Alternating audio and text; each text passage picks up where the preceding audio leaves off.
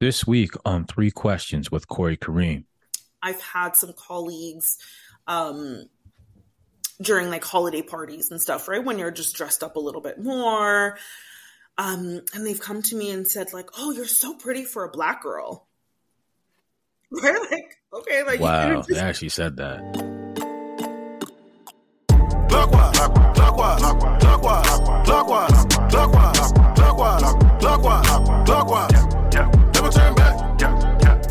clockwise. Never go back. Now, before we get started with this beautiful conversation, please help a brother out and click on that follow button on Spotify and Apple Podcasts. Enjoy the conversation.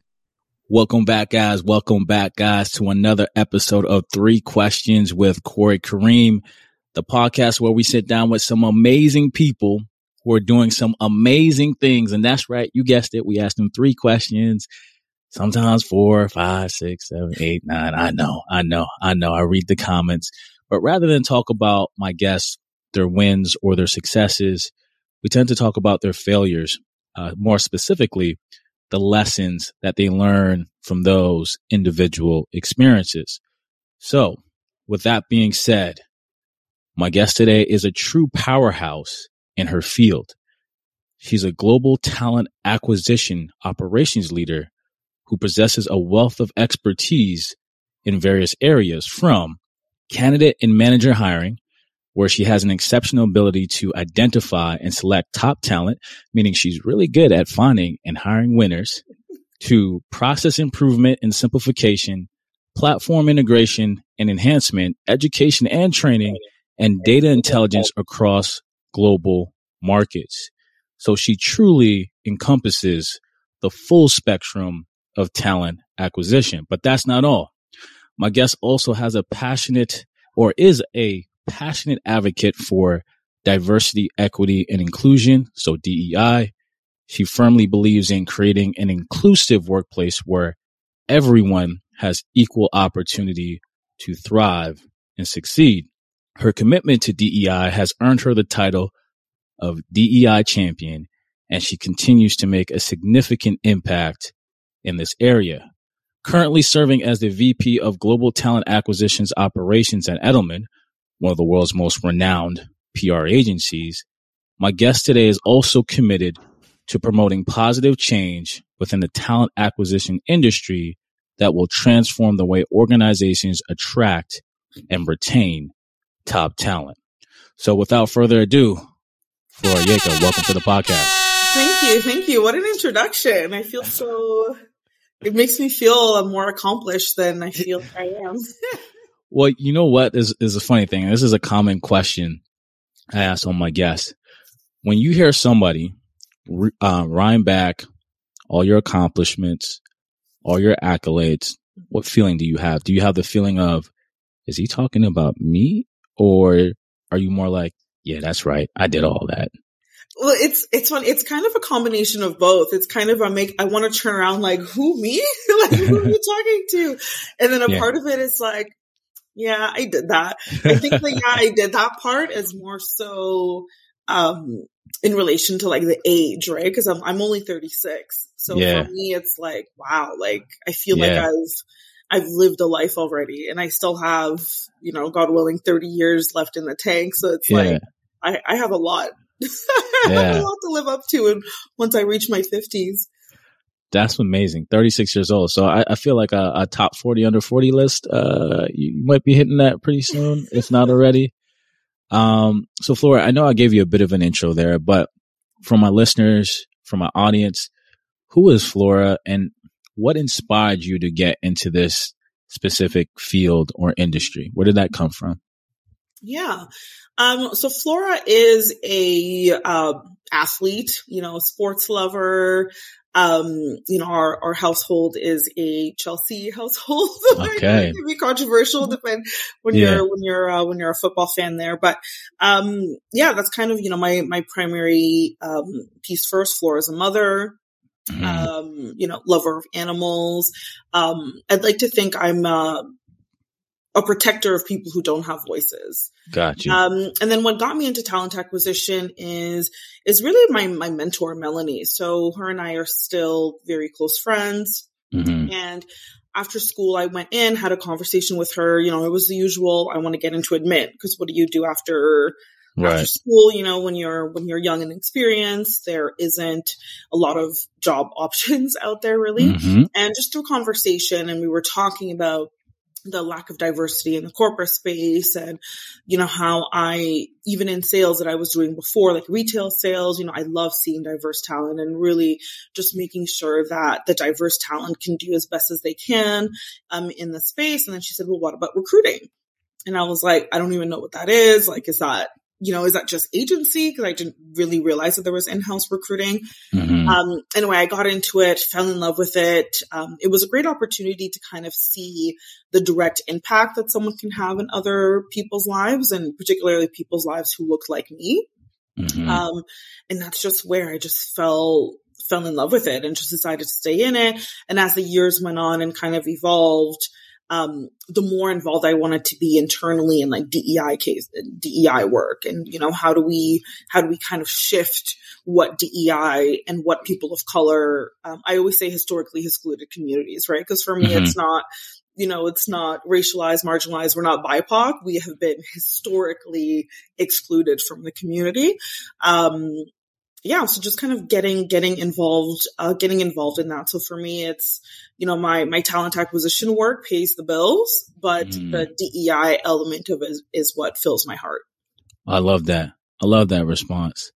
So, Flora, let's get right into this. Mm. Um, as I mentioned in my opening, um, we start our conversations by talking about a very difficult moment, a challenging period, or a failure that you've experienced and overcame. So tell me about the most difficult moment you've experienced or a challenging period in your life, whether it be from a professional standpoint or a personal standpoint. What happened? How'd you get through it? And most importantly, what'd you learn from it? Yeah.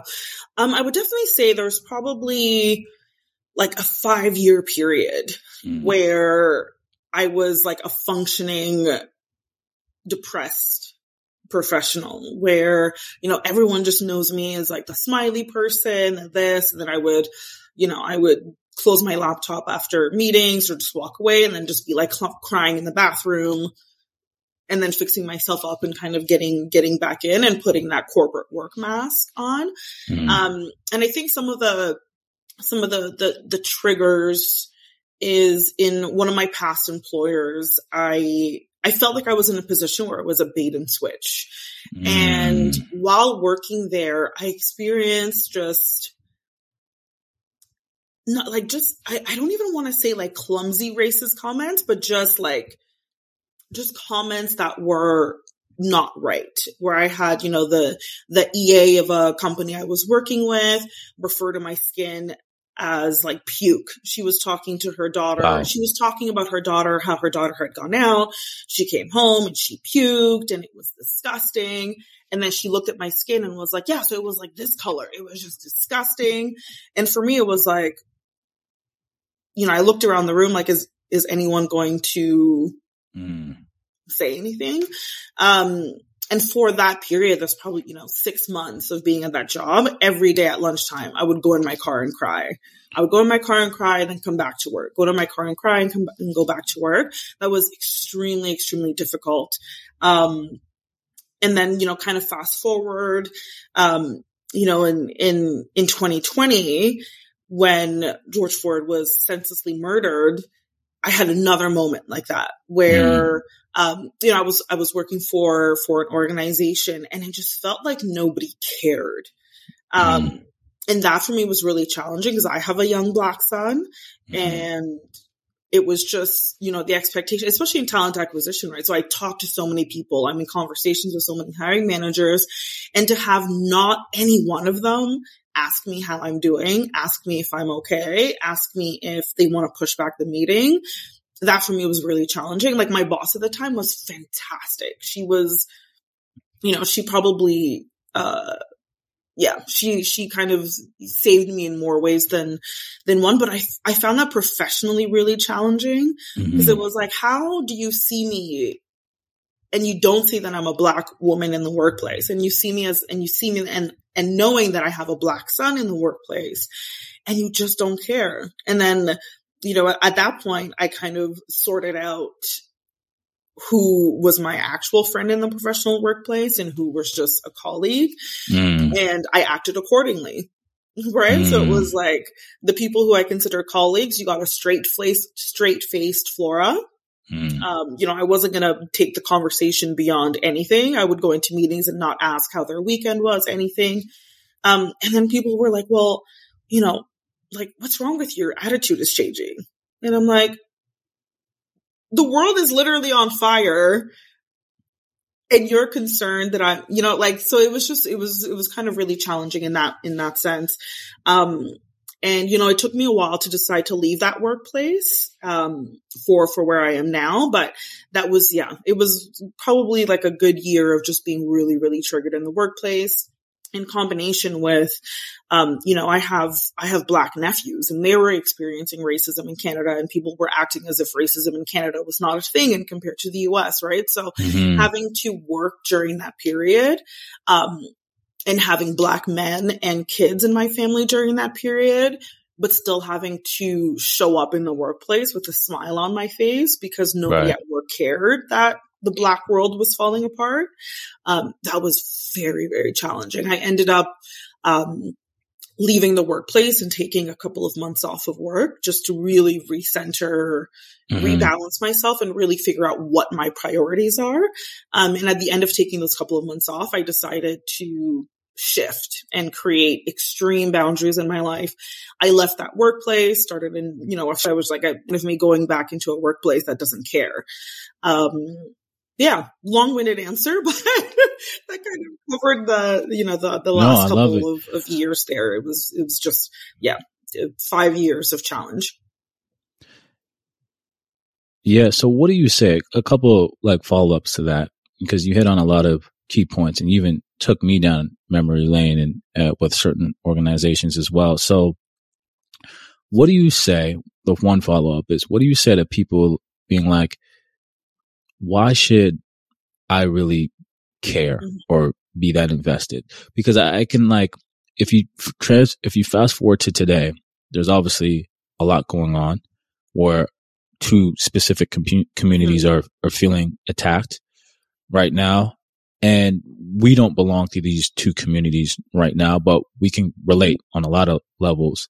So why should people that are not being personally impacted, in your opinion, why should they really reach out and, and actually show some level of caring? Like, why is that important? Because, because we're human. I think it's very important. Be, you know, what's mm. the, what's the point of having diversity in the workplace or diversity in the cities that you live if the pain that other people are feeling, you aren't able to feel yourself and just be compassionate, right? It's, for me, it's, um, Mm-hmm. It's always just shocking to see when, you know, people are, um, you know, people and organizations are very passionate and compassionate when it comes to a particular community, but then don't care about other communities, right? Mm. When almost the identical thing is kind of happening.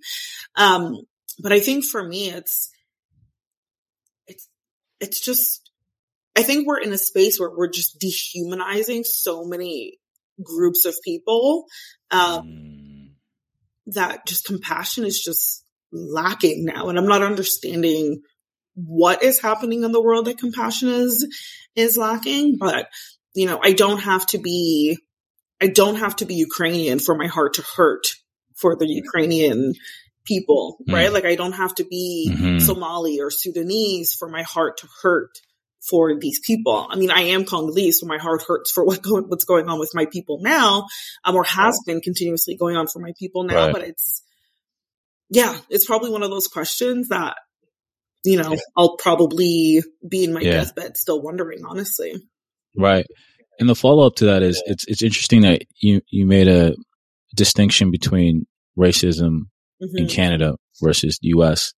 How a lot of Canadians feel like it's not that they say that racism doesn't exist here, but we're like, I like to, I like to think in my POV, Canadians feel like we're so much better than them. And in a lot of cases we are, but it's just like, mm-hmm. oh, that doesn't happen here. But you're like, no, it does. It might show up different, but it does happen here. So from your POV, like mm-hmm. what, from your experience, what does racism look like in Canada versus some of the explicit racism that we've we, have we have seen in the U.S. on like television. Yeah, I mean, so from so from personal experience, for me, it's it's the being told to be thankful. Right? It's like you know, mm. be thankful that you, you know, be thankful that you're here. Be thankful that um, you know, that, that Canada's been able to provide you and, you know, people who look like you with some sort of like safe haven and, and stuff like that, right? I think that, um, can be very damaging in a sense because then you're erasing all of mm-hmm. the challenges that people are going through, right? Where it's like all of this can be happening to you on a daily basis, mm-hmm. but you live in Canada, so be thankful. Um, you know, and if I think back, you know, with, with just my family members, right? So my, people talk about how incidences with cops doesn't happen a lot in Canada, which sure, statistically speaking, it may not. However, mm-hmm. if I think about my experience in my family, I feel it directly. So my, my nephew in Calgary, he was leaving school. He was in high school. It takes him two buses to get home. He got off the one bus and waited at the bus stop less than two minutes to wait for his transfer bus and this white woman had cops with her and said that he stole her phone. Now, how from the time that he got off mm. off a bus, stood there waiting for his next bus, would he have time to have, you know, stolen a phone? They checked his bag right on the spot. He said, you know, check me. I don't have a phone. And they still took him to the police station. Right. And Right. That for me is kind of where his life started spiraling, right? So he, he was an athlete. He wanted to play soccer professionally. Scouts were looking at him. His grades were great. And now he's gotten in more trouble with the police because he's at that stage of why bother? Right? Like he was the definition of black mm. excellence in a sense and mm-hmm. some BS still happened to him. Right. And, and for me, direct, right. uh, you know, a few years ago, it. um, you know, I, I was running late for work. My car wasn't working. So I was going to take an Uber to bring my son to school. And me and my son got kicked out of the Uber because the Uber didn't want to have a black driver. And this is in Toronto, right? Like the most diverse place mm. to be. And I was stunned. Like I don't. So the Uber driver didn't want to have a, yeah. a black passengers or so uh, I came in, I came in the thing really? I said, Oh, hey, by the way, Lakeshore is busy. It might be easier to, you know, go around this way.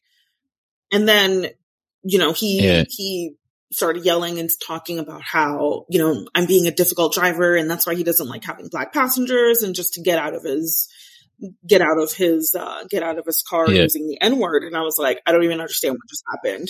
right? Like just, oh, wow. you know, even fast forward mm. to this past summer, you know, I, I a couple of years ago, I gifted myself you know, a fairly nice car. I'm getting out of my car and this like older man on a bicycle called me the N word. Literally, I was in the middle of a DEI meeting at work, getting out of my car on the phone in that meeting and being called the N word, right? So for me, it's like, it just, it just happens all the time, right? And, and same mm. thing when I'm mm. looking to, to get an apartment. I have to bring a friend of mine who is part white to the apartment with me to go see it just to be like, Hey, you know, I'm a, I'm a, I'm a, mm-hmm. you know, a good member of society kind of thing, right? So it shows up in, in, in different kind right. of ways. Um, you know, and, you know, all sorts of other things, right? Of, you know, depending on, um, you know, where, where my office is right now, it's in Yorkville. So a fairly, you know, kind of high end, I guess, uh, downtown mm-hmm. neighborhood. And I don't even Absolutely. feel comfortable take, going into some of the stores that are in that area, right? So even on a daily basis going to work, mm. I just mm. feel uncomfortable because my lunch hour, I can't just go into the Prada or the Louis Vuitton store because I've gotten looks and it's just, I just don't have the patience to deal with that. Right. So the microaggressions, right? That's yeah. the common theme that I'm hearing here. And I think pretty much any black folk that's been in, in spaces where there's not a lot of us. The thing with microaggressions, there's, mm-hmm. it can be so subtle. Um, and some of them have like this delayed effect on people. Like in the moment, you might not recognize it, and then you'll have a second, like, what? hold on a 2nd mm-hmm. what does she mean by that? um, cause I know I've experienced that a few times. You know, me personally, uh, when I used to live in the US, what I used to get a lot, and I don't know if it was necessarily like, as in, uh, they meant it in a negative way. Maybe they were trying to relate to me, but they, I had some of my supervisors at the time always like after work hours just want to like talk to me about hip hop and just whenever they saw me they'd be like, "Yo, what up, Corey? What they, up?" uh, I voted for Obama. That's a classic. you know, you know, and it was it was funny. So like, like I liked it, but at the same point, I'm like, yo, you just don't always have to yeah. like talk to me like that. Like, you know what I'm saying? Like, it's it's it was it was interesting. So that's like one that's like it's not so obvious because they could just be you know pure mm-hmm. hip hop heads. But at the same time, I felt like it was a little over the top. And then there was I had a situation where I like to refer to it where it was the this is gonna sound weird. It was like the moment I realized I was different. Now, obviously, I knew I was different, but it was like this very surreal moment that happened in real time. So, my first corporate job out of college in New York, I was working for a British ad sales firm and, you know, I used to work the phones and I used to call international markets and, um, in local markets. And one of the local markets I used to call on was like the South, like Louisiana, Texas, all of that. Good old boys club. And I remember one time I was, you know, just starting here. I was struggling a bit. My superiors pulled me in and like, Corey, man, you're working hard. You're doing all the right things. We just don't figure it out. But we think, they like, we think it, you might, mm. might sound too urban over the phone. We think that might be it. That's what they said to me. Like, honestly and transparency. That's what they said. They brought me into a room. And I was like, all right. They didn't really tell me what to do.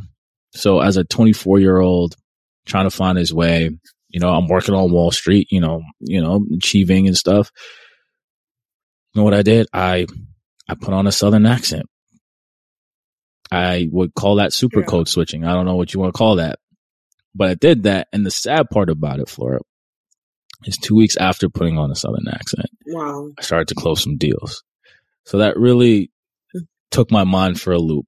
And that was a moment that I realized that I'm going to have to navigate this space differently because up until that point, I don't think no one explicitly had a conversation with me about how to climb the ranks or navigate the corporate world as a black man. Because I think that's a very specific conversation that's that requires someone that's been there, done that. Yeah. Well, it's interesting that, that you mentioned that because in in the workplace, what I've gotten and continue to get, unfortunately, is almost the opposite, where folks would talk to me on the phone and then be surprised when they mm-hmm. see me that mm, that, that, I'm a, a, black woman, and sometimes you can like you can see it very quickly. There's like that like microsecond where they see it, and then they're kind of like, oh yeah, like oh, that. Okay. yeah. I got that too. Well, well, my name's Corey Roberts, right? That's my government first and last. Corey is my middle name. So I, I literally had a client, you know, being on the ad sales side of the business, and we kind of had a joke about it because we were both visible minorities. She was Asian, I'm black, obviously, and she when she saw me, she she had a chuckle. She's like, "Oh my god, I was expecting a white guy, Corey." Corey Roberts, come on. I was like, well, your name's Peggy. Well, I was expecting an older white lady. So I was like, I guess we're even. I mean, you're a young Asian girl, so we kind of had a, uh, a chuckle about it. Um, but yeah, microaggression. I, you know, that one is is is is so interesting. I think it's the most pervasive in Canadian culture. And I'll, I'll give you one last one that happened. I was working for a startup um, here in Toronto, and I was in between meetings. So I used to go from like business to business. I'd be on the road a lot, and I was just killing time in between meetings. So I was in like a parking lot, just killing time and this lady drives up and parks next to me and she ends up hitting my car not hard but like taps it as she was parking and then she looks at me and says to me you should learn how to park better mm-hmm. but like my car is parked you're you're the one that's moving. I'm stationary. So, you know, we're kind of getting into it. And out of nowhere, Flora, this lady says to me, Well, maybe you should have stayed in school. So I'm like, hold on a second. How did how did you know nothing about me? Um, and at this point, I graduated from college with 3.5 GPA, blah, blah, blah. I'm working like, so like, I'm like, where does this come from?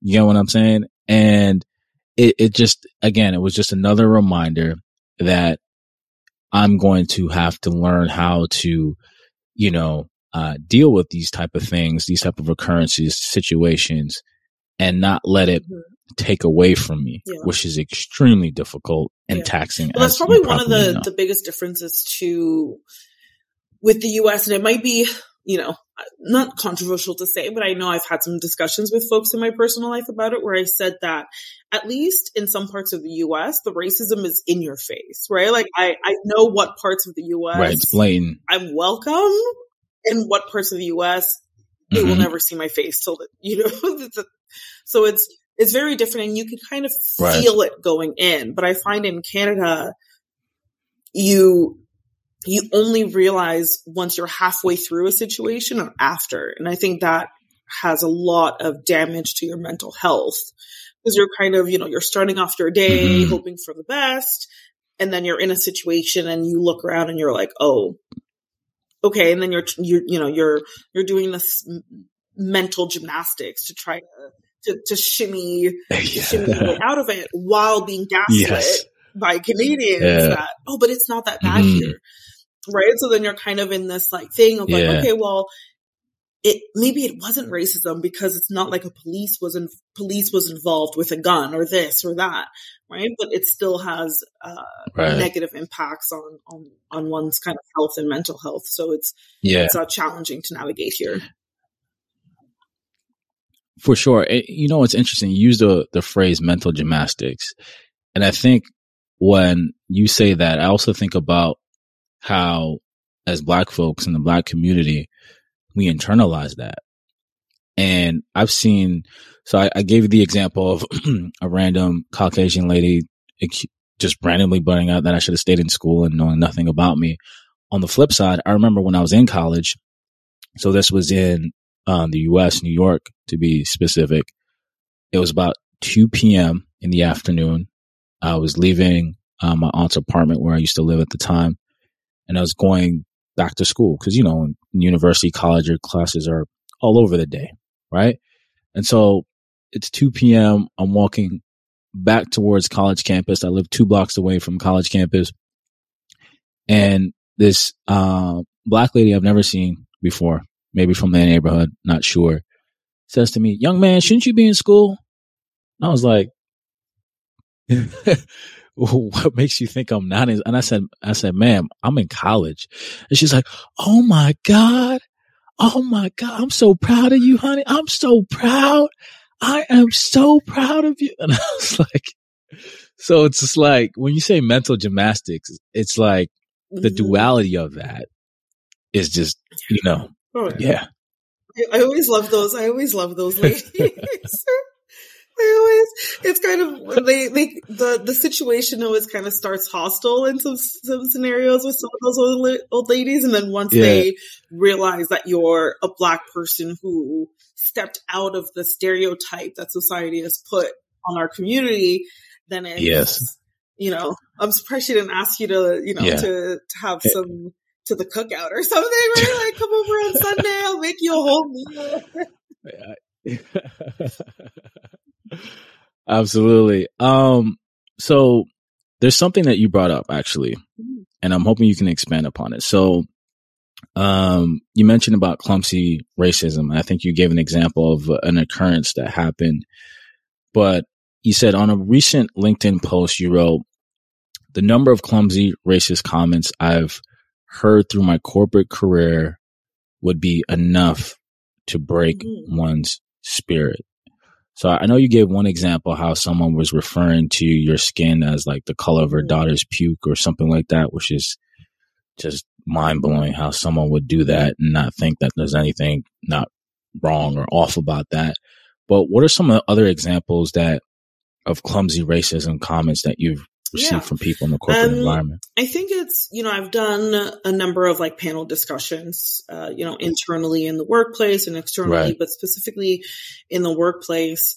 Um, it's getting messages from folks after saying, Oh, you were so articulate. And it's like, well, mm, like my favorite. Was I not before? Like, I don't understand what you're trying to, what you're trying to, what you're trying to say, right? And, um, and I've had some other leaders, mm. uh, you know, in that same sentence of saying, "Oh, you're so articulate," saying, um, you know, basically saying that I expressed my opinion and my views in a non-aggressive way, which, you know, to a black woman and you know the whole angry black woman stereotype, it was very much uh yeah yeah like what are, what are you trying to say? Are you trying to say that I that you're shocked that I was able to express myself in a non-angry black woman type of way, right? Like it's things like that that kind of are um that can be that can be complicated um in in mm-hmm. the workplace. Um and I get that quite quite a bit. Um or even before going into, you know, there's always situations in the workplace where you need to go into a challenging phone call, right? Where you need to have um, a particular mm. type of mm. conversation with someone about work that is either missing, needs to happen, delayed, etc.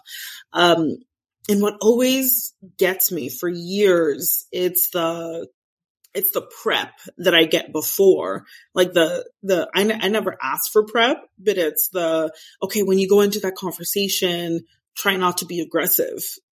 Right? For me, it's like, well, I didn't hear mm. you tell this hmm. person that going into the going into the conversation. Why are you why are you automatically telling me not to be aggressive going into that conversation? Right? Like I've never been aggressive in the workplace a day in my life, but you still feel the need to tell me constantly don't be aggressive going into a conversation when I do not have a history of aggression in the workplace at all right? So I think for me, it's it's things mm-hmm. like that. Um, you know, outside of the outside of the um the like, oh, your hair is so long, right? And it's like, mm.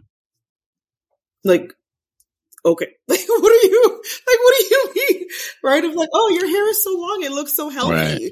and it's kind of like, well, do you have this mm. image of black women with bald heads in the workplace. Like I'm, I'm so confused as to why you felt the need to stop me on my way to a meeting to make that, that comment, right? Or even just question whether my hair is real or not because uh, you know, at the time it was, it was longer than it is now and, and healthier, right? It just doesn't, um, I think for me, it's stuff like that that doesn't quite make sense.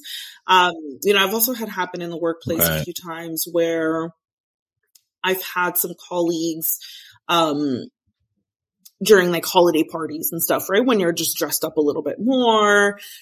Um, and they've come to me and said like, "Oh, you're so pretty for a black girl." like, okay, like wow, they actually said that.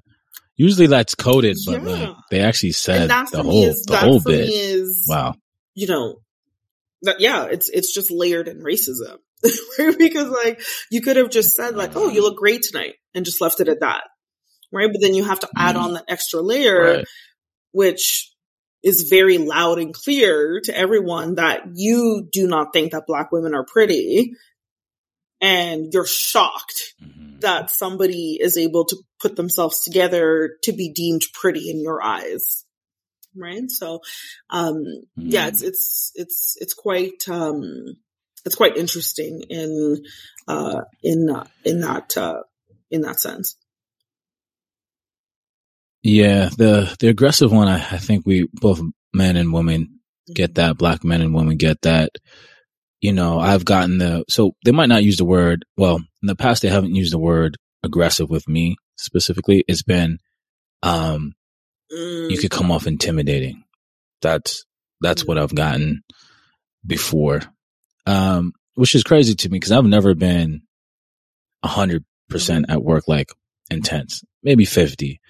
And so when you get that and you're at not even like half, it's just like, you know, and kind of my struggle has always been, how do I be my authentic self without yeah.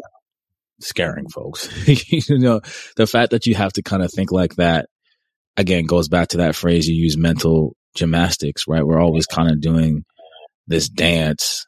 Um, and I, I look, I'm sure other groups might have to do certain dances because you kind of have the double whammy, right? You're yeah. a woman and a black woman, right? So there's a lot of dancing for you.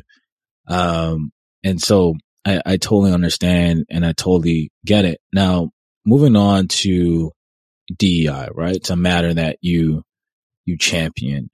And so recently, I would say in the last year, maybe even almost two years at this point, I feel like a lot of companies are retracting on their mm-hmm. DEI initiatives with uh, either slashing budgets or, you know, DEI executives resigning or getting fired.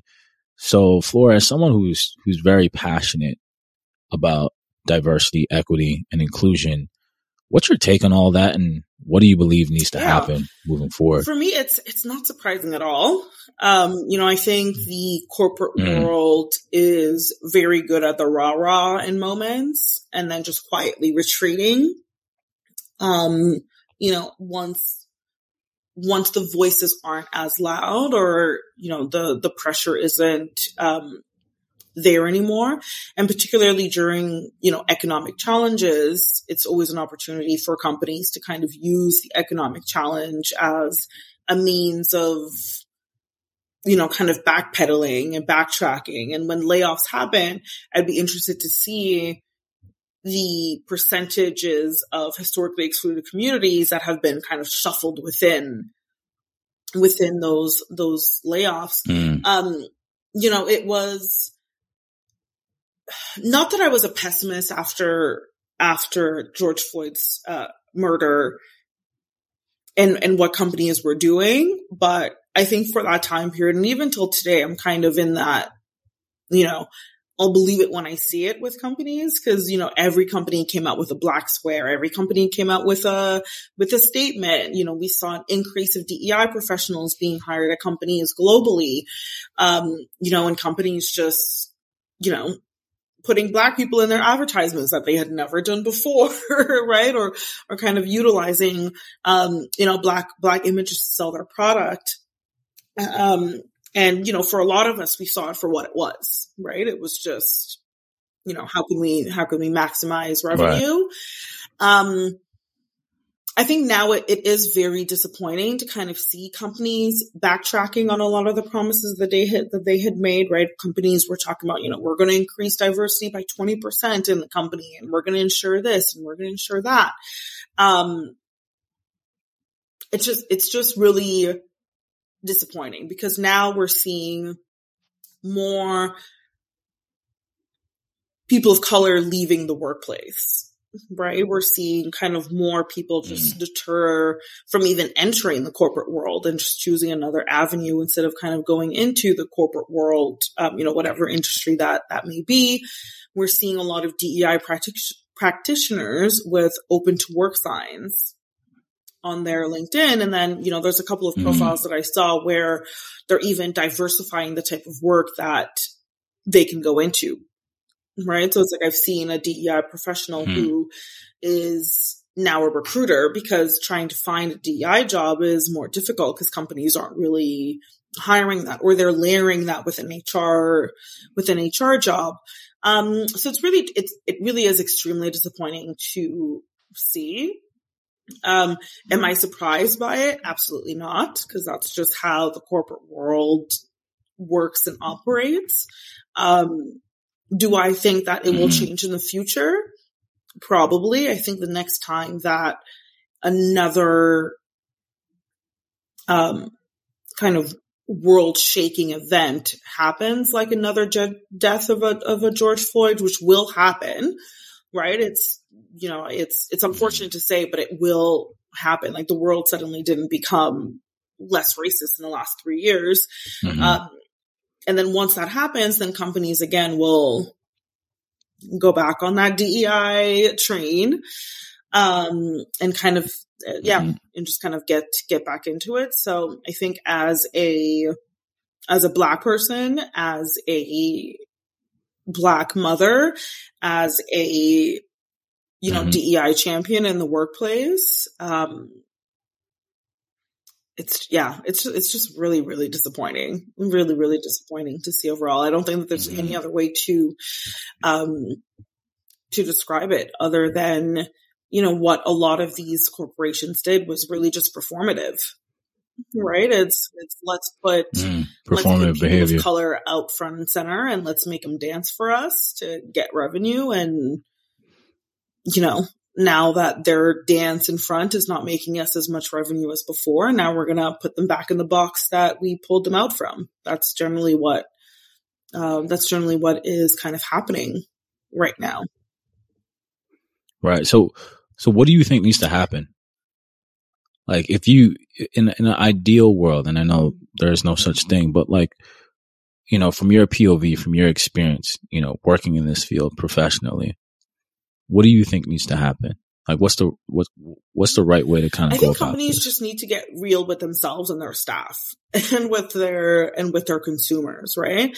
Um, like if you do not care, don't pretend to care. And I know that's very difficult, but I I mm. that's just what my my hope is, is right? It's like if this is not something that you really care about, then don't pretend for a year that you care about it right? Um, you know, you don't have mm. to be the company to speak up. You don't have to suddenly, you know, put, you know, kente cloths on your, on your lotion bottles like Bath and Body Works did, you know, and, and pretend to care about a community that historically is not part of any of their advertising, right? Or part of, of, of kind of anything that they're doing.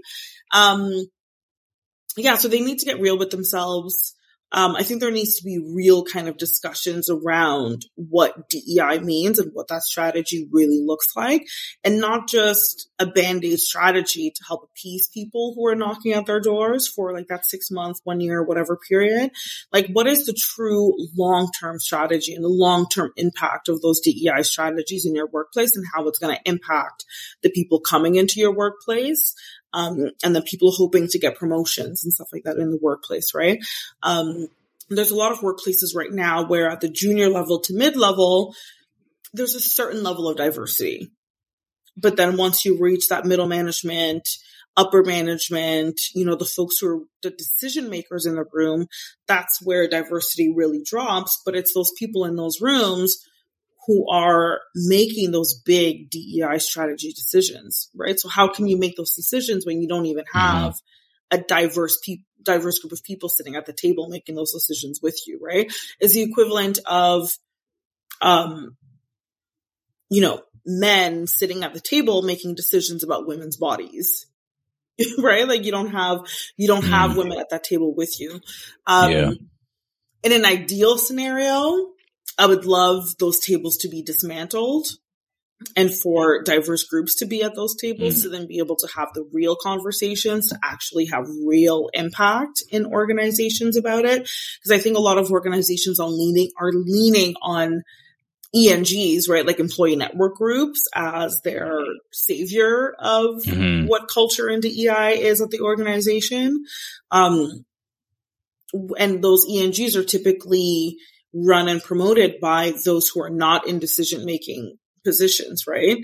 Um, so it's, it's quite, yeah, it's quite difficult. I mean, I, you know, I don't want to necessarily say that let's fire everyone at the top and start fresh, but, um, mm-hmm. honestly, that from, in my personal opinion, that is the only solution. You have to fire the people or get rid of the people or shift them into some other type of role and bring people who actually care into into those into those rooms. Um, but my faith in the corporate world is very small, very small at this point. Um, so I don't know. Um, right. And I couldn't tell you of a company that's doing it right. Um, I can tell you companies that are doing it right. wrong, but, there really isn't um, an organization right now that I can highlight where I can say, okay, I think that they, I think that they've like kept their promise and they're not backtracking on it. And yeah. Right. And well, so, you know, speaking of companies doing that, right? So you're pretty high up at, at Edelman, right? So what are you doing or how are you trying how are you trying to kind of steer the the ship in the right direction if you will um, given the position that you're in, in, in recruitment and talent acquisition, like what are you doing personally that's that's you know yeah. getting them right on um, track? So there's a couple of things. So I'm part of the Canadian DEI um, strategy team that's specific to Canada, and one mm-hmm. of the mm-hmm. streams that we're working on is attracting talent not only into the organization but in our industry in general. So the PR, communications, um, et cetera, industry typically does not have a lot of diverse talent within its within its uh, mm-hmm. kind of pool of available um, talent. Unfortunately, it is predominantly white, predominantly white women, kind of in in this um, in this space. So one of the things that we are doing is we are trying to reach folks in the historically excluded communities who do not know about this industry, right? So how do we we're we're looking at and we're and we're starting to do it more and more of connecting with folks in those communities to just tell them about this industry and tell them that there is a whole other industry that your schools are not talking to you about that your colleges aren't necessarily talking mm. to you about mm. because to get into a PR program um, you really have to know about it, right? It's not like going out of school and it's just business, right? If you don't know what you want to do, you do English, business, some type right. of arts. But this, and but getting into a PR program is very specific. So we are trying to target the groups of people who, who are big consumers of a lot of our clients and telling them this is an industry where your voice can be heard, where you can really impact change, where you can help clients tell their stories and just letting them know that what they are currently doing in school is a transferable skill into our organization. So for instance, there was a young lady that we met a few mm-hmm. weeks ago um, at a youth conference where her background um, you know, she's in school for like health. I think it was nursing or something along those lines. And we told her that that educational experience is transferable in our space because we do have an arm of our business that focuses on health. So you can transfer that skill in mm. there, right? And you can, you can tell the stories that you want to be able to tell and still have the same level of impact in there. You can take your psychology, sociology, etc. degree and again transfer that into into our into our space, right? Like you can be a strategist, you can, you know, be kind of working in, in different areas or even in finance. Take that finance and come into our space and be part of the finance communications team. Um, and it's surprising how many aha like light bulbs you can kind of see having those conversations with with those folks in in those communities are because the high schools aren't telling them about it. Their, you know, their colleges aren't really telling mm. them that they have other options if the option that they're currently in is in there. So for me, that's a big, that's a big kind of passion, right? Because we realize that through many, many conversations that talking to students who are already in the PR program, like, it's not that what's the point, but they're already in the program, right? Like, yeah, yeah. Right, you're you're holding a, a candle to the, uh, exactly, a candle to the sun, exactly. essentially. So, so we're really trying to figure out how can we target right. and work with these groups um, to give them that avenue into into the into our industry and there's so many of them that in an ideal scenario i would love for once those that gate opens that they just kind of come through um, and into the space and then over time and again mm-hmm. it's a mm-hmm. long-term strategy right because it's not that you know we're expecting results next year of suddenly the industry is you know 10% more diverse. It really is a long term plan and long term strategy, right. right? Get them at the beginning and hopefully we've inspired them enough to come into our industry once they're done their once they're done their education. Um, another thing too, so I lead Vibrant, right. which is a multicultural ENG, and I know I just talked about ENGs and you know the the effectiveness of it, but mm-hmm. what our aim was to not just be an ENG that that the corporate world that our leaders can just feel comfortable about of like, oh, okay, well, we have an ENG, right? And it's how can we, how can we impact not only the people in our ENGs, but the people who outside of the workplace may not have black friends or South Asian friends or right because that that can also that can also um, mm-hmm. um, happen. So how can we tell our stories within that workplace? And that was a big focus for me in the last year was just telling our stories. So right. there was a series that um, that we created called the Did You Know series, and I think we probably have like 25 mm. or so stories that we've told to date, and the stories varied. Right, it was either telling the story of um, of an Asian colleague who looked back on the, the, height of the Asian hate and how it impacted her grandparents, which then impacted her. You know, we had a colleague talk about what it was like or what it is like being Jamaican in Toronto and seeing the diversification of her neighborhood to, you know, appease the white folks that were moving into her neighborhood and just seeing all of these businesses just being closed down and more kind of white facing businesses being mm-hmm. opened up in her neighborhood. Um, you know, we talked about the Crown Act. Um, you know, we talked about the black women and their hair in the workplace. We talked about the black mortality rate in that, right? And just sharing all of mm-hmm. these stories. Um, and I think that has had a really good positive impact in the workplace because we did receive a lot of messages back from people saying, Oh my gosh, I didn't know this. Or wow, like I share this mm. with my mm. family or I share this with a client because we just, this is not something that we ever knew or talked about. And, you know, people would stop me and say that they had follow right. discussions about it at the dinner table with, with their family.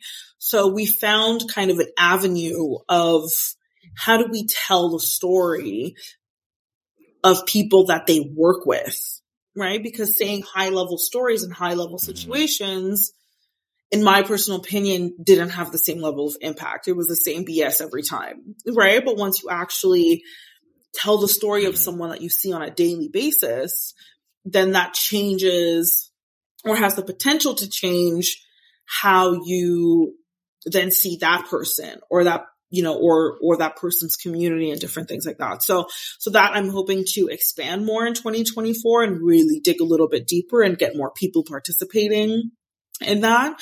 Um, I know when we took a, a hiatus, um, for part of the summer, people would reach out to me and say, where are the stories? like where, where, where is it? We wanted mm-hmm. to kind of learn more and, and kind of dive, dive more into that. Um, so for me, I'd probably say in the last two years, that would probably be one of the, the things that I'm the most proud of working where I am now is it's just being able to tell yeah. our stories our way. Um, there's no limitations on how you tell a story. There's no limitations on, you know, can I tell the story because it's going to hurt someone's feelings? Like for us, that's not even a factor. It's you tell your story the way you want to tell it. And if someone, right, you know, feels hurt by it, then that's their emotion to deal with. That's not yours. Right. So it's, uh, mm. it's been really, it's been really great to kind of see that and just really great to see people, coming together as well, kind of with, with, within that. So, um, those are some of the little things. And then just on a, on an actual like practical work thing, uh, you know, we're working on finalizing our global hiring, um, or inclusive hiring kind of project. And what does that look like? You know, and, and for me, a lot of the things that I always say in a lot of those work stream meetings is, you know, I understand from a corporate perspective, there's check boxes that need to be made, but I want to be able to position ourselves as, as inclusive hiring should not just be a checkbox, right? Like you shouldn't go through a list of, okay, you know, was I inclusive in the hiring of this person? Or, you know, can I justify hiring this person through these steps? It's how about let's not just be assholes, right? Like it's like basic, basic. Mm don't be assholes in your phone screens. Don't be assholes in your interviews. Don't be assholes in how you look at someone's, um, you know, writing sample and different things like that, right? Like just take that bias out and you'd be completely surprised at what you kind of see, right? So it's like, for me, it's more so educating our people internally on not being assholes during the interview process mm-hmm. versus, the make sure you have a woman in the interview process or make sure you have a black person in the interview process or make sure this or make sure that, right? It, for me, it kind of goes beyond that because I don't want to have, um, you know, the white individuals in the workplace feel like this is what they have to do in terms of hiring, right? It's, and, and not to speak for, right. you know, the entire black community, but from personal experience, there are some jobs that I haven't gotten where I'm okay with it. Like I didn't feel like there was where my race had mm-hmm. something to do with it. And then there are some jobs where I 100% felt that I was the black check mark thrown into that candidate thrown into that candidate pool, right? And I want to eliminate that feeling from the recruitment process overall. So it starts with educating. It starts with providing resources and it starts with just don't be an asshole. that's kind of, that's the easiest way right. that I can, right. I can kind of, uh, uh, put it. So we're trying to kind of approach it in different ways, right? Getting historically commun, uh, historically excluded communities educated on what our industry is and pique interest. Now getting them through the doors, let's not be assholes, getting them through the doors and through the interview process. And in terms of retention, how do we tell their stories internally to humanize them in the workplace? Um, to create that mm. sense of mm. community, not just within their own communities that they find in the workplace, but within the greater kind of community as well. So I'm just trying to hit it from those three corners. It's a big, it's a big order. Um, and it is very long term, but as long as people are willing and able to participate in that plan and long-term strategy, um, I will continue to, to fight as hard as I can fight for it. Right. So I wonder with going through all that, because sometimes I wonder how impactful and use the word effective some of these DEI initiatives are. Um, and so I wonder from your vantage point, from your experience, what is what does pushback look like from you internally? Like, do you do you get pushback, and what are some of the comments that are that are made when you do get pushback from some of these you know ventures or initiatives that you try to put forth to to better educate folks yeah. and to be more inclusive? Um, I think some of the pushback, you know, probably one of the more kind of notable ones for me has been that the ENG that I'm working with is is too loud. Excuse me, or that we are mm. too um we're too active, we're doing the most. I think for me that you know, even mm. though that mm. was a comment and not necessarily pushback, but it's kind of in that same sense of, you know, going back to the Canada and the US way, mm-hmm. right? It's kind of like that comment of like, oh, you guys are right. doing the most on the surface of it is not racist, right? But there's still mm-hmm. an undertone, undertone to it. Um, or that we are being mm-hmm. kind of too out there and then in turn minimizing the work from the other ENGs and the other groups, right? And, and for me, that's always a conversation of uplifting uplifting black women, South Asian women, any any of these kind of uh, you know different uh, uh, ethnicities and backgrounds is not diminishing the work of other communities or diminishing the value of other communities, right? Um, and I will always and, and, and will forever say, once you uplift a black woman, every other community gets uplifted as well because a black woman is at the very bottom of global acceptance. Right. So for me, I don't see it as mm. like, why would you see the work that I'm doing diminishing your work when, when we level up, you automatically level up. There is no leveling down once a black woman gets levels up or love, you know, or attempts to level mm. up a community. So I think for me, I probably say that's probably the more hurtful kind of pushback. Um, cause there's this right. sense of, okay, now I have to diminish myself or us as a group. We have to diminish ourselves and make ourselves small for you to feel comfortable in this space.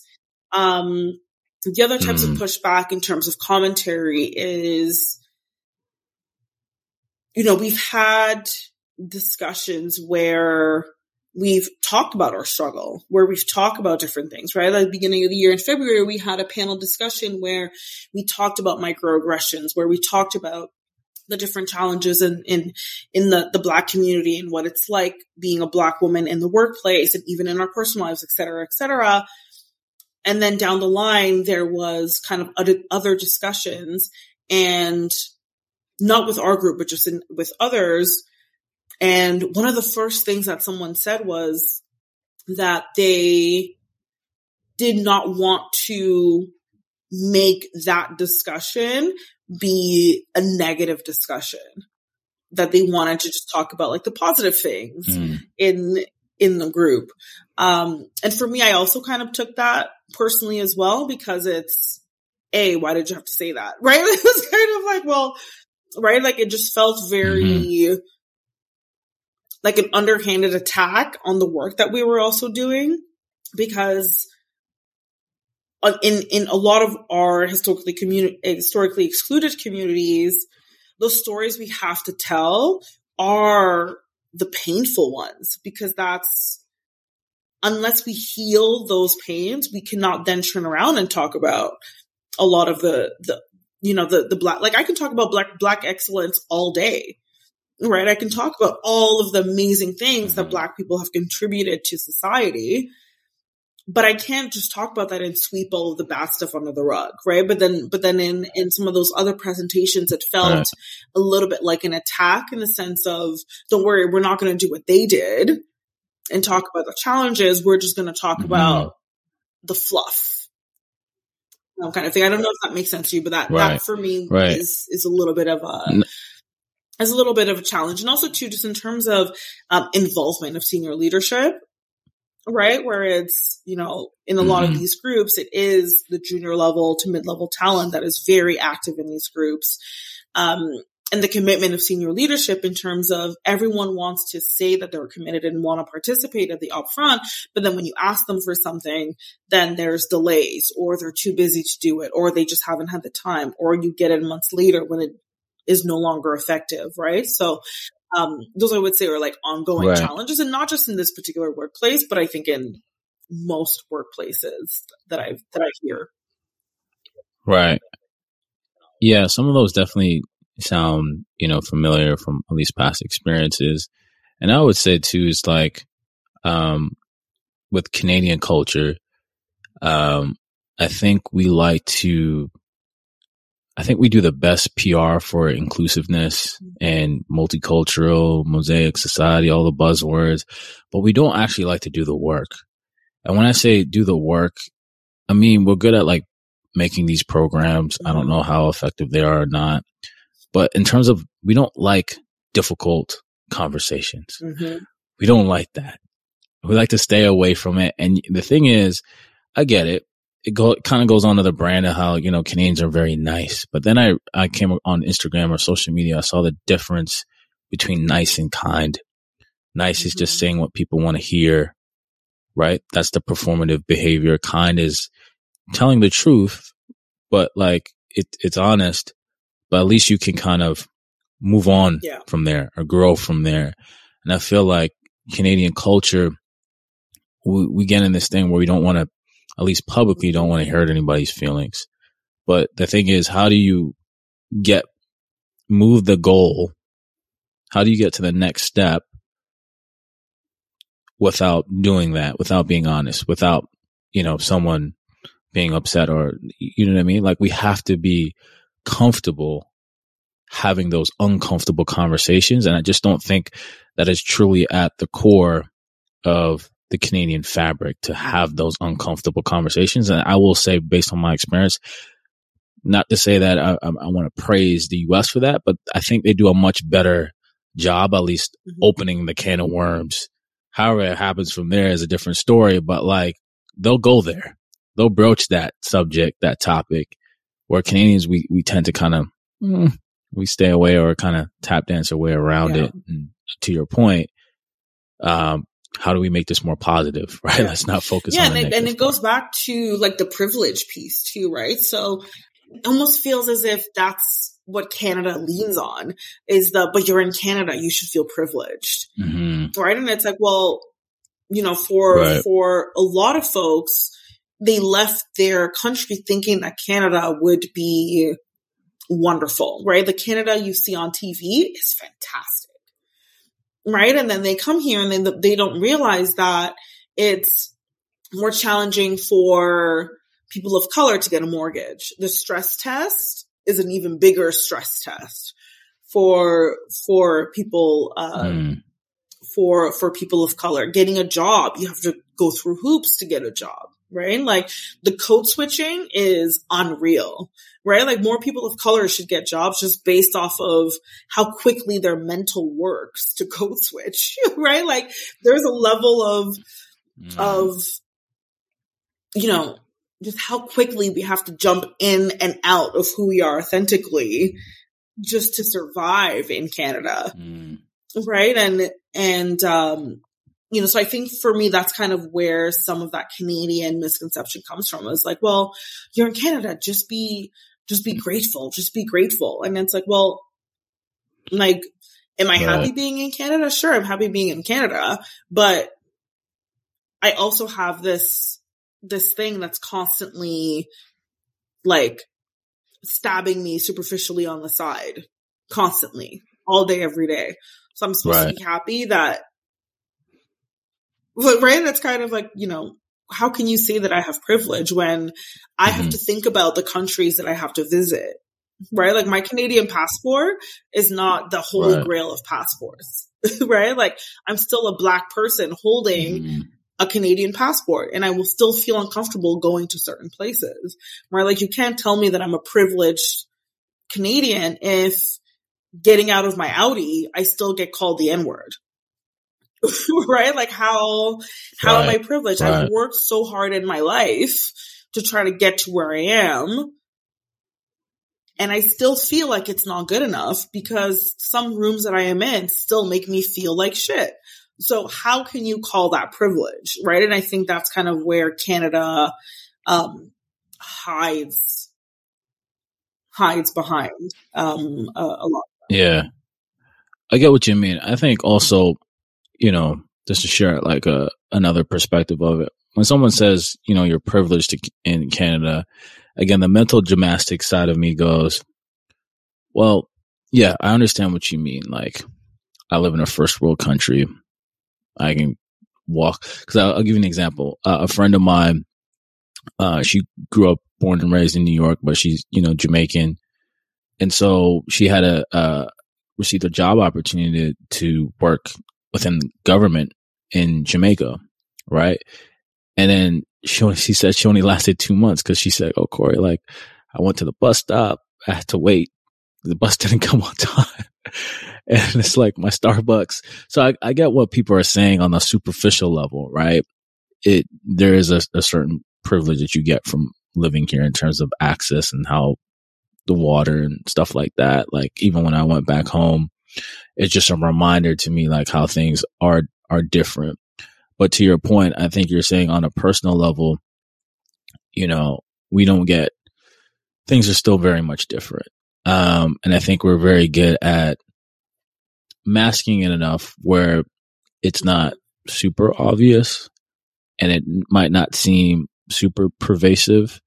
It's kind of like, you know, you said death of a thousand cuts, right? It's kind of like these slow, incremental, subtle things that you'll experience. And sometimes it's so muddied and coated. Yeah. You, you might not even catch it. And then sometimes it there's no intention behind it, but because you've experienced it so much in the past, now you could be misinterpreting a situation that yeah. you know that's another one, right? Like they're like, oh, so I, I, I no, like you know what I mean, and that's kind of like the mental gymnastics. Sometimes you could be overreading a situation, which is like that's like that's oh, taxing in its in itself. Hundred percent taxing in itself. Yeah. Um. Um. Lastly, my my last like kind of major question for you is here you know, you started out as a talent acquisition lead at Toys R Us. Um, now you're the VP of Global Talent Acquisition at Edelman, one of the world's most prominent PR firms. If you could attribute one to three things that contributed to your rise to yeah. success, what would they be? Um, so the the first thing would definitely be my belief in myself. Um, you know, my belief mm. in myself is absolutely unwavering. There is nothing anyone can tell me about myself that will make me change course. And people have tried and I've stayed the course. Um, mm. I'm gonna say something triggering. You have that like that Kanye West Elon Musk belief. You got that. Not, not, like, not the delusion type of belief. not the not the full delusion, but in the sense of like I, um, you know, I I have a, I have a very clear direction in terms of where I want to go. So so my career path has been very mm-hmm. deliberate and very specific in terms of I wanted to spend my 20s um, working in as many different types of industries in the TA space as possible to build my toolkit. And then go into my 30s with very direct intentions of where I was working and who I was going to be partnering with and wanting to get to a certain level by the time mm-hmm. I, you know, I hit 40. So my goal was always be in a VP global role by the time I'm 40, right? And just kind of doing the steps before. Mm. So believing and knowing that I can achieve that has been very helpful in that sense because if I didn't have such a strong belief in who I am and what I wanted to achieve, all of these voices would have gotten to me. And I think I would still kind of be in the same position that I was in like six years ago. Um, so I think for me, it's like you just, wow. you just have to have that that that center. Like people talk and it goes in one ear and out the other. Like if there's stuff of value, I'll keep it. Right. But for a lot of it, it's kind of that, right? Because in my twenties, yeah. it was like, Flora, well, why are you changing jobs every year? Or Flora, why are you this? Or Flora, why are you, you know, pushing back on something? And it was like, no, because this is what I believe in and I will not waver in that. And, you know, the first job that I had, I was making under $30,000 a year. And then I jumped to my next job and my next job I had 60,000. Mm-hmm. So it's so if I had listened to those people mm-hmm. in that 12 month period, I would not have had a $30,000 salary increase. Right. So it's like, so for me, that's kind of where that kind mm-hmm. of comes in, where it's like, I, I know the direction I want to go. I know what I want to do and no one is going to change that course. Now, if I win the lotto, that's a totally different story. I'm going to disappear in the Right. But if the corporate world is kind of where my right. where I'm staying, I have a very clear path. Um, the second thing I would say is considering the source. So it's kind of a continuation of this one, right? So the second thing was one of one of my mentors had told me, Flora, consider the source. When people are telling you something, always consider the source and always think about the intention behind what that person is saying. So that has definitely saved me from a lot of different situations mm. where um and even per- personally as well where you when you tell someone good news or when you tell someone about a challenge, their reaction is always very telling. And when I was younger, I, I would have a harder time kind of deciphering what that what that would look like professionally and personally. Um, and now right. I would say over the last couple of years, I have a very clear understanding of what that looks like. Um, so considering the source, um, you know, really kind of keeps me grounded in terms of, you know, what is that person, what is that person's advice or what is that person's commentary on what I'm doing? What's actually behind that? Right. Because sometimes, yeah, and, and that's a, yeah, sorry, go. That that's a key. That's a key one because sometimes we project our fears onto when people come to us for advice or whatever, or even when people willingly just offer their advice or perspective, they project their own fears or traumas. And sometimes they, they're not even conscious of the fact that they're doing that, right? So I, I, I totally yeah. with you on that, that, that, second one. You know, it, it can, it can really get people out of a lot of unnecessary situations once you, once you piece that and you understand that. Um, and then the third thing I think mm-hmm that's helped me personally is having a corporate sponsor. So having someone internally who mm. was talking in rooms that I wasn't in in a positive way and making suggestions of, Hey, I know Flora. I know what she can deliver. I think that she would be good for XYZ. Or when it came to, you know, promotion time or when it came that, having a corporate sponsor, um, has helped tremendously. Um, you know, I've been lucky enough in the last, right. um, you know, it, with my last two organizations, Um, the one prior to this one, I had one corporate sponsor. Um, when she left the company, I was torn up because I was like, my sponsor just left. like, what am I gonna, what am I gonna do? Mm. Um, and then I left shortly after because things were just not wonderful.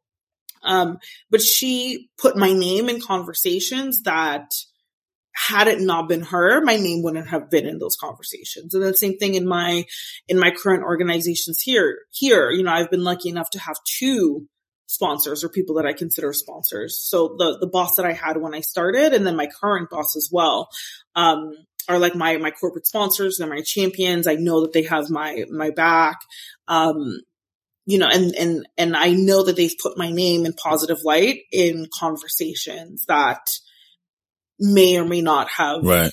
you know, where there wasn't necessarily a need to do it, but they did. And it's opened up a, a lot of doors um, for me internally here at my cor- uh, at my uh, organization. So I would definitely say if someone can find a corporate sponsor, that is absolutely uh, wonderful. Mm-hmm. Uh, and then I would just add a fourth one as well, um, is to mm-hmm. be protective of your mental health. Like being protective of my mental health, particularly in the last three years, has really elevated my career in ways that I don't think would have happened had I not been fiercely protective of my mental health. Um, and I think it's really, really important for mm that. And I haven't experienced the same level of burnout that I had in the past because of me protecting, protecting that, protecting myself and my mental health. And how do you do that personally? Like, what are some yeah. of the things you do to protect um, your mental health? Some people consider it extreme, but I have like a zero tolerance kind of policy where as soon as I feel like you are not happy for me about something, goodbye. Like I'll block you, delete you. Mm. I'll open up Facebook just to block you and then deactivate my Facebook. Like I really take it to, to that level. Um, mm-hmm. as soon as I feel like the conversations I have with you are just not beneficial or I feel like it's not growing me in any type of way, I have to be able to protect that. As soon as I feel like the conversation is more, if I call you to vent about something or to vent about something, and within the f- first 30 seconds, we are now talking about you, I know exactly where to put you. Right? Like I put you in that box because you are not a safe space for me to go to when I need to talk about something. Um, and before I would try to just mm. be like, okay, but can we just go back? Right? Like I would say that, but now I'm like, okay, I just sit back, close my mouth. I put you in that box and I will never call you again to vent about something because I know exactly what that's gonna, what that's gonna kind of be like. And then in the corporate space, right. I'm very protective in the sense of I speak up more. Right? Like as soon as I see something, I'll call mm. you out on it right there and there, I'll try to figure out a way to be sensitive to your feelings, but then as soon as I feel like you're trying to gaslight me about mm-hmm. something, then I'll just stop the conversation. Right? Like as soon as I get a whiff of you trying to mm. gaslight me about how someone at the organization is feeling, I'm no longer going to consider you, um, as someone that I want to work with.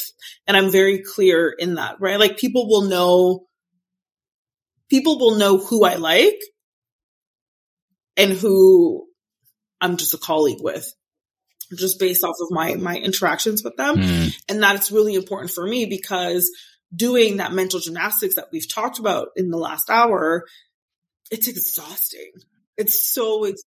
So for me to protect myself right. i have to surround myself with people who get it and if you don't get it i'm going to put you outside of that circle and if even in the limited interactions that I right. have with you, I feel like you still don't get it, then I'm going to push you even further and I'm going to make sure that my limited interactions with you are even more limited, if not completely completely kind of cut off, right? And and in my personal life, I I kind of do the same thing. There's, you know, a group of people that I no longer speak to and I'm completely comfortable in no longer speaking to them with because I know that my mental health is better for it.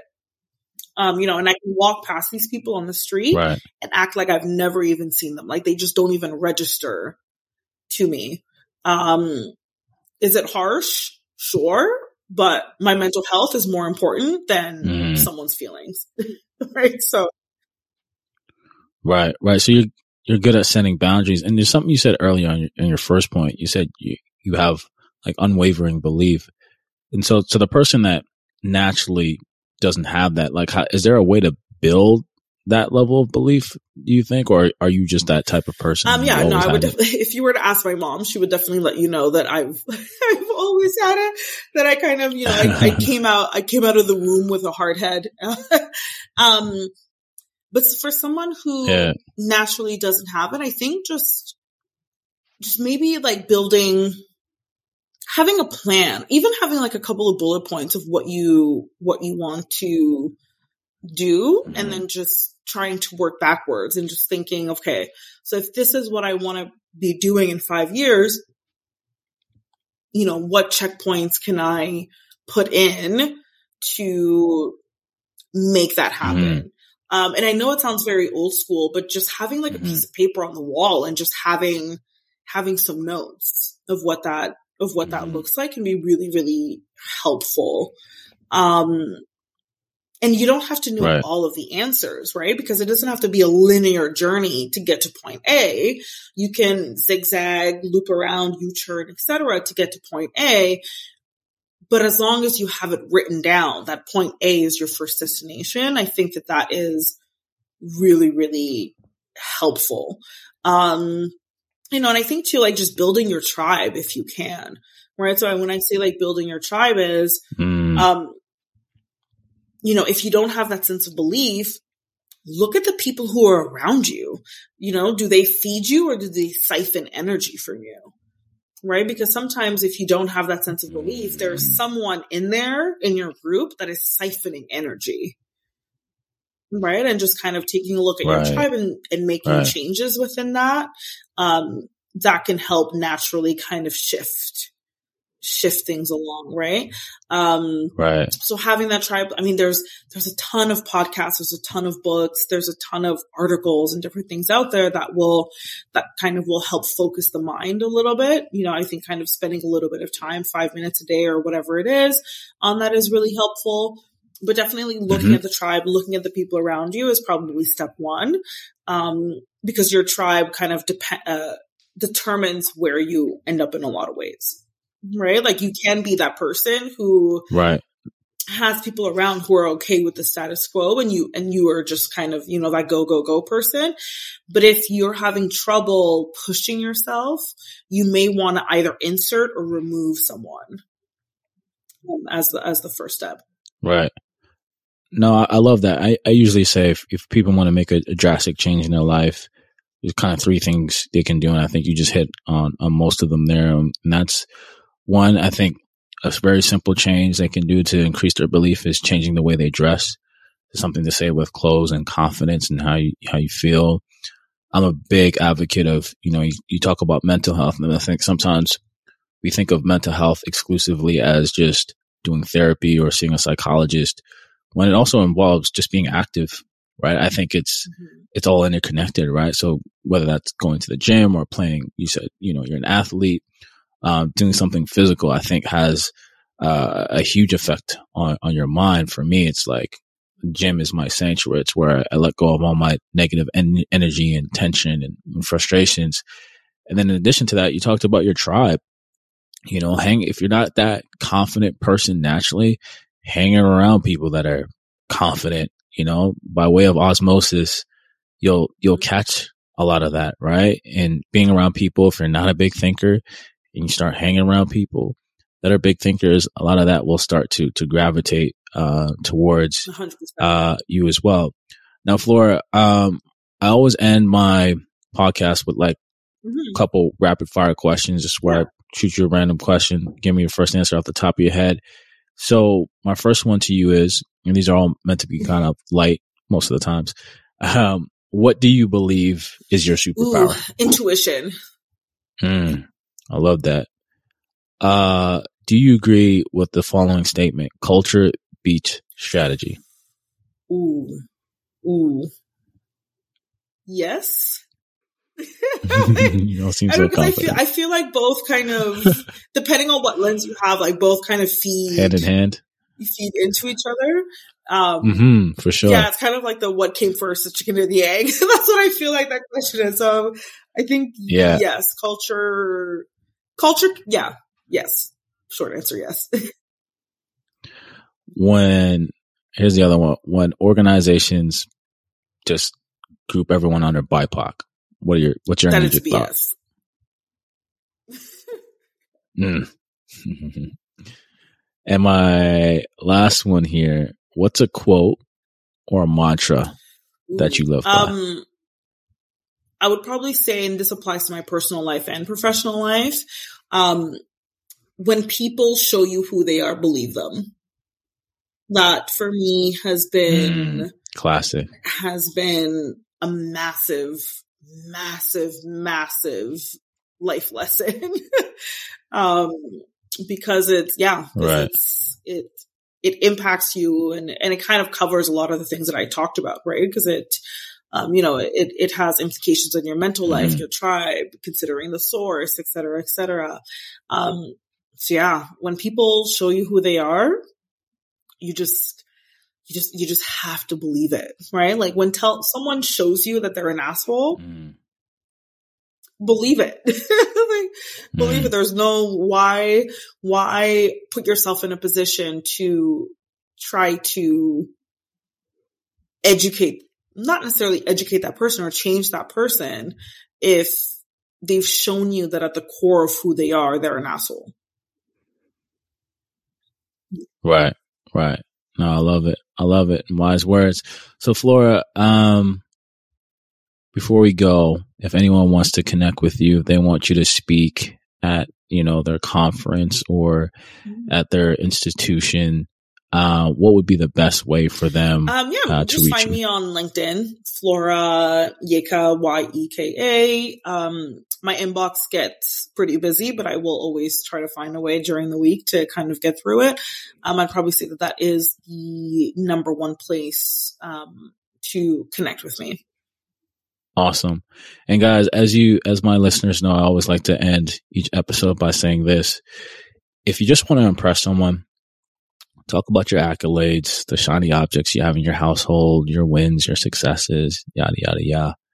But if you really want to have an impact on someone else's life, talk about those down periods, those failures, those rough patches, those moments that really tried and test you. And more importantly, the lessons that you learn from those experiences. That's how you really move the needle and have impact in someone else's life. So with that being said, Flora and myself are out. Remember to check us out on the Alive Podcast Network. Peace and love. Until Thank the next you. time.